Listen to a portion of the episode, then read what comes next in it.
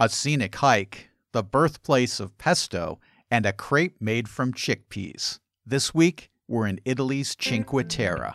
Traveling the world to bring you delicious dishes, tasty beverages, and interesting experiences. This is the Destination Eat Drink Podcast on the Radio Misfits Podcast Network. I'm Brent Peterson, host of Destination Eat Drink, the travel podcast for foodies. Nestled along the Ligurian coast, the Cinque Terre is five tiny villages with pastel colored houses clinging to cliffs overlooking the water. These unbelievably charming villages have become so popular that they're in danger of being loved to death. Every day, hordes of cruise ship passengers are bussed from the nearby ports to see the villages and hike the famous Cinque Terre trails.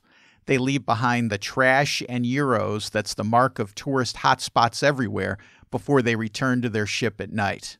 And what tourists can't destroy, Mother Nature is trying to finish off. In 2011, floods and mudslides killed 13 people and nearly swept parts of the Cinque Terre away. And this was by no means an isolated incident. A superstorm wreaked havoc on the Ligurian coast in November of 2018, washing out the only road to Portofino. That connector was only opened in April of 2019. But the towns are fighting back, trying to limit tourism and engineering systems to reduce future flooding. Even with this mass of humanity, the Cinque Terre can still be a magical place to visit if you plan properly and there's some amazing food to be had. So let's eat. What to eat? Hey, you gonna finish that? On Destination Eat Drink. There's a lot more about the Cinque Terre at destinationeatdrink.com. More great dishes, more great drinks, and more great things to do in the Cinque Terre. I also have a couple podcasts dedicated to other places in Italy, the Amalfi Coast and Rome. You can just click on the podcast tab at destinationeatdrink.com. There's versions of pesto dating back to Roman times, but it wasn't until the 19th century when basil was widely cultivated in this region of Italy that modern pesto was born. Pesto literally means to pound or to crush, and that's how traditional pesto is made. Basil leaves, garlic, salt, and olive oil are mashed in a mortar and pestle until a sauce is formed. Toasted pine nuts and Parmesan cheese are added, and the sauce is used to top the pasta. This is really the best way to have pesto. Most places will make it in a food processor. That's probably how you make it at home. But if you can find a place that makes it hand ground, then you've really found something special. Pesto's good with any type of pasta, but look for the places that serve pesto with fresh made trofie pasta. T R O F I E. This is kind of a short, stubby pasta that's round and it kind of looks like a cavatelli. And this is the traditional pasta shape to have pesto in the Cinque Terre. And the fresh made pasta is so much better than the dried because the fresh made absorbs the pesto better and it doesn't leave it swimming in that sauce. The Cinque Terre also has a traditional dish where pesto is served with potatoes and green beans along with the pasta. Might sound unusual, but it's incredibly delicious. And two of my favorite restaurants for pesto in the Cinque Terre are Restaurant Miky in Monterosso and Trattoria dal Billy in Manarola. Years and years ago, when we first visited the Cinque Terre, I discovered focaccia. Sure, I had focaccia before many times, but nothing like this. Crisp and crusty on the outside, light and fluffy on the inside, a little olive oil on top. Perfection. Some say it's the olive oil, some say it's the local water.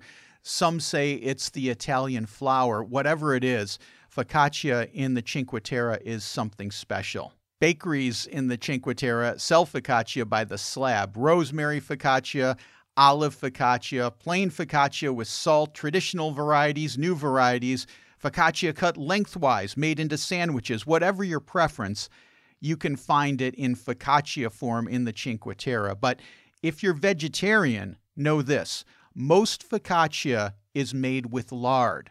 So, if that's something you're trying to avoid, make sure you ask if there's lard in their focaccia. Stroll down Via Visconti in Vernazza, one of the five towns of the Cinque Terre, and stop in one of the bakeries or pizzerias for a piece of focaccia. Munch it as you wander down to the tiny waterfront. Fishing boats are pulled up on the rocks of the natural harbor, just like they've been for centuries. It's a great spot to have your snack to people watch or to maybe just go for a swim. And if it's Tuesday, there's a farmer's market right there in the harbor at Vernazza. The cheesemonger has especially good cheeses. So go to the market on Tuesday, grab some cheese to go with your focaccia, some fruit, maybe some wine from a local shop, sit by the harbor, and watch the world go by. Or walk up to Doria Castle, a short walk to a point sticking out into the sea. This gives one of the best views of the Cinque Terre, and you don't have to get all hot and sweaty hiking up the hill to get the perfect shot. Whip out your GoPro or camera for an excellent addition to your Insta chatbook feed. If you've ever been to southern France, you might have had this crepe called soca. Soca is made with chickpea flour, salt, water, and olive oil. And because chickpea flour is gluten free, soca gets crispier than the traditional crepe that we're all used to. Travel from Nice through Monaco into Italy, past Genoa, and into the Cinque Terre, and you'll find a very similar chickpea crepe. But here it's not called soca, it's called farinata. And the farinata is usually cooked in the Cinque Terre in a giant pan, kind of like a crepe pan, but much bigger, a crepe pan on steroids, if you will. Farinata is harder to find than focaccia. It seems like focaccia is on every street corner in the Cinque Terre, but it's worth searching out the farinata. Places like Il Frantoio in Monterosso and Pizzeria and Focacceria La Cambusa in Manarola make especially good farinata. And best of all, it only costs a couple of euro. Very yummy and filling too. What to drink? I'll have another on Destination Eat Drink. Get the Destination Eat Drink podcast delivered to your phone, tablet, or computer automatically by subscribing at iTunes, Stitcher, Spotify, Google Play, TuneIn Radio, or go to radiomisfits.com. The vineyards of the Cinque Terre are an engineering marvel. The cliffs of the Cinque Terre are so steep that they've had to terrace them with stones but they don't use any mortar. So it takes constant care to keep the stone walls in shape. And like I've said, there have been natural disasters in the Cinque Terre with landslides. So the work to keep those stone walls in shape has been even more difficult in recent years. Reaching the vines is challenging in and of itself. Some farmers have even installed funiculars to help with vineyard access. Nothing's better with your pesto than a glass of white wine. Cinque Terre white wine. Almost all the wine produced here is white. Some red's been produced lately, but stick with the white. It's way better. Every wine shop in the Cinque Terre sells local white wine. Look on the label. You'll want to see something that says Cinque Terre and DOC on the label. That makes sure that you're getting the real thing from the Cinque Terre every corner of the Cinque Terre, it seems, has wine grapes growing. Every family, it seems, grows wine grapes as a side business or just as a hobby for their family to drink. Ask at your local hotel or B&B. You might get lucky enough to sample some of their wine. Or maybe if you're really lucky, someone will take you on a visit to their vertigo inducing vineyard. Things to do and places to see. I don't know. What do you want to do? On Destination Eat Drink.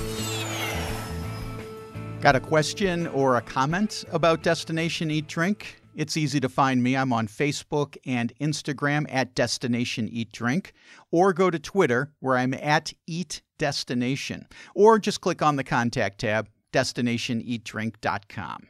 Until the train connected the five villages of the Cinque Terre, the only way to get from one town to the other was by hiking the trails. And those trails still exist, and everybody wants to hike them.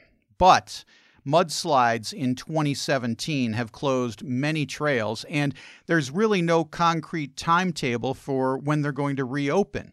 That includes the easiest and most scenic trail, the Via dell'Amore, the Path of Love. This was a flat, paved walk connecting Manarola with Riomaggiore. Unfortunately, it was completely washed out in the floods, and the repairs aren't expected to be completed until 2021 at the earliest. But there are some trails that are open. Some have a fee associated with them, others are free. Much of what was called Trail Number Two, the most popular Cinque Terre hike, is closed, while other parts, like the rugged hike between Corniglia and Vernazza, are open. Hiking on the Cinque Terre can be exhilarating, but frustrating too. Cruise ship day trippers can arrive ill equipped for the rigors of the hike. They think it's going to be a nice leisurely stroll. The fact is, much of the trails are steep and have unsure footing. And a cruise ship person in flip flops and shorts is not going to be able to climb these trails very well. This causes bottlenecks and frustrations for folks who are trying to get by on their hike. But if you plan your trek for early in the day or later in the afternoon, when the cruise ship passengers have gone back to their boat, the trails are much more manageable. My advice check out the Park Service's website for daily updates. Even then, it seems they don't always have the most up to date information online. So I find it's best to have a backup hiking plan. Plan out a couple of routes that you want to hike. And if the weather's nice, you'll probably be able to do at least one of them. If the weather's not nice, if it's raining, say, you need to do something else because hiking the Cinque Terre when it's raining is a miserable experience. I've included a link to the Park Service's website for the Cinque Terre in the show notes of this program. We just finished hiking the entirety of the Cinque Terre. It was a beautiful hike. Now, if you're thinking the Cinque Terre is mostly leafy forests, you'd be mistaken. A lot of it's very dry with prickly pears dotting the sides of the trail, and you're open along the cliffs. It's a beautiful view seeing the sea and the boats and everything down below you, including the villages, but it's also extremely sunny and extremely hot. And we were completely tired out by the time we got back to our hotel and pretty sweaty too. Karen jumped into the shower. I tossed on a clean shirt and laid on the bed and flipped on CNN International, the only English speaking station on the TV in our hotel room. The commentators were talking about a plane that had just crashed and it was then that they said a second plane had flown into the World Trade Center tower. We were in absolute shock, as was everyone in the United States and around the world. But we also felt incredibly isolated. This was in the days before smartphones, and we didn't have a computer or access, easy access to email. So we felt stranded in Italy totally unable to communicate with our family and our friends. We sat and watched the TV for hours before finally wandering out into the village in the Cinque Terre and trying to eat something. People started placing bouquets of flowers in the village square, and later on that evening, we wandered up to Castle Doria, where a service was held in remembrance of the victims of 9 11. The next morning, we found access to a computer and sent emails to our family and friends letting them know that we were okay. I then sent an email to the CEO of my company. I was on vacation at the time and told him that all international flights had been canceled and they had no timetable at that point. Remember, the next day, nobody knew when planes were going to start flying again. So I told him, I have no idea when I'm going to be back in the United States. You might need to prepare that I won't be back on time. He immediately sent me an email back and said, Find a way. Okay, I'll just jump in the ocean and swim back, I guess. Turns out we were able to catch our flight back. The first day international flights started flying again was September 16th, and that was the day that our flight was due. But in the meantime, those five intervening days, all the Italian people were so kind and gracious and offering their sympathy towards us that it was really quite touching. And even though we were removed from our family and friends, we felt quite at home and comforted in the Cinque Terre. Tips and inside information on Destination Eat Drink. Talking about and writing about the food and beverages that I enjoy around the world is my favorite thing to do. But when I'm not doing that, I write fiction. You can check out my foodie novel Truffle Hunt and my collection of short stories, That Bird, at destinationeatdrink.com. Just click on the Contact and Books tab even as recently as 20 years ago, the Cinque Terre, it seemed, was still an undiscovered jewel in Italy's crown. Today, it seems like everyone has the five towns on their bucket list, and they should. The Cinque Terre is still incredibly beautiful and incredibly charming, but with the winding and steep, narrow streets, the Cinque Terre seems more crowded than the Vatican at Easter. And the cruise ship passengers that arrive on a daily basis even makes the crowd seem that much worse. But the vast majority of these cruise ship passengers never stay more than an afternoon. So, really, it becomes a question of how do you avoid the crowds? By planning your activities in the morning before these day trippers have a chance to descend on the towns, or in the evening after they've left to go back to the ship, you can avoid the worst of the crush. So, what do you do during the rest of the day? I like exploring some of the places outside of the Cinque Terre during the day. Portofino is a good spot to go. Sure, it's incredibly famous, it's incredibly touristy, but it's also quite beautiful. And getting there from the Cinque Terre is half the fun. There's a regular ferry that goes from the towns of the Cinque Terre to Portofino every day, all day during the summer. As long as the weather's nice, you don't need to make a reservation. You just pay your ticket, hop on board, and enjoy a gorgeous boat ride from the Cinque Terre to Portofino. But my best tip is to take the ferry to Porto Venere. The town has a beautiful promenade along the water, just like the Cinque Terre. Characteristic fishing boats are pulled up on the shore, just like in the Cinque Terre. Lots of nice restaurants, just like in the Cinque Terre, but it feels positively deserted compared to the mass of humanity that you'll see in the Cinque Terre. That doesn't mean that there's no tourists there. It's just that it's a lot less touristed than the Cinque Terre. And best of all, from Porto Venere, there's a ferry you can take to the islands of Palmaria, Tino, and or Tinetto. Of course, if you don't want to leave the friendly confines of the Cinque Terre during the day, you can just opt for a siesta or wander to the streets high above the waterfront. Remember, the Cinque Terre is built on these cliff sides, and most of the tourists who come into the Cinque Terre are down near the waterfront. That means if you hike up the steep stairs to the top of your town, you're much less likely to encounter tourists. Here's where old folks will sit and enjoy the day, and kids play soccer in the piazza. It's really quite charming and a way to get a feel for the real Cinque Terre. My favorite new online tool is called avoid-crowds.com.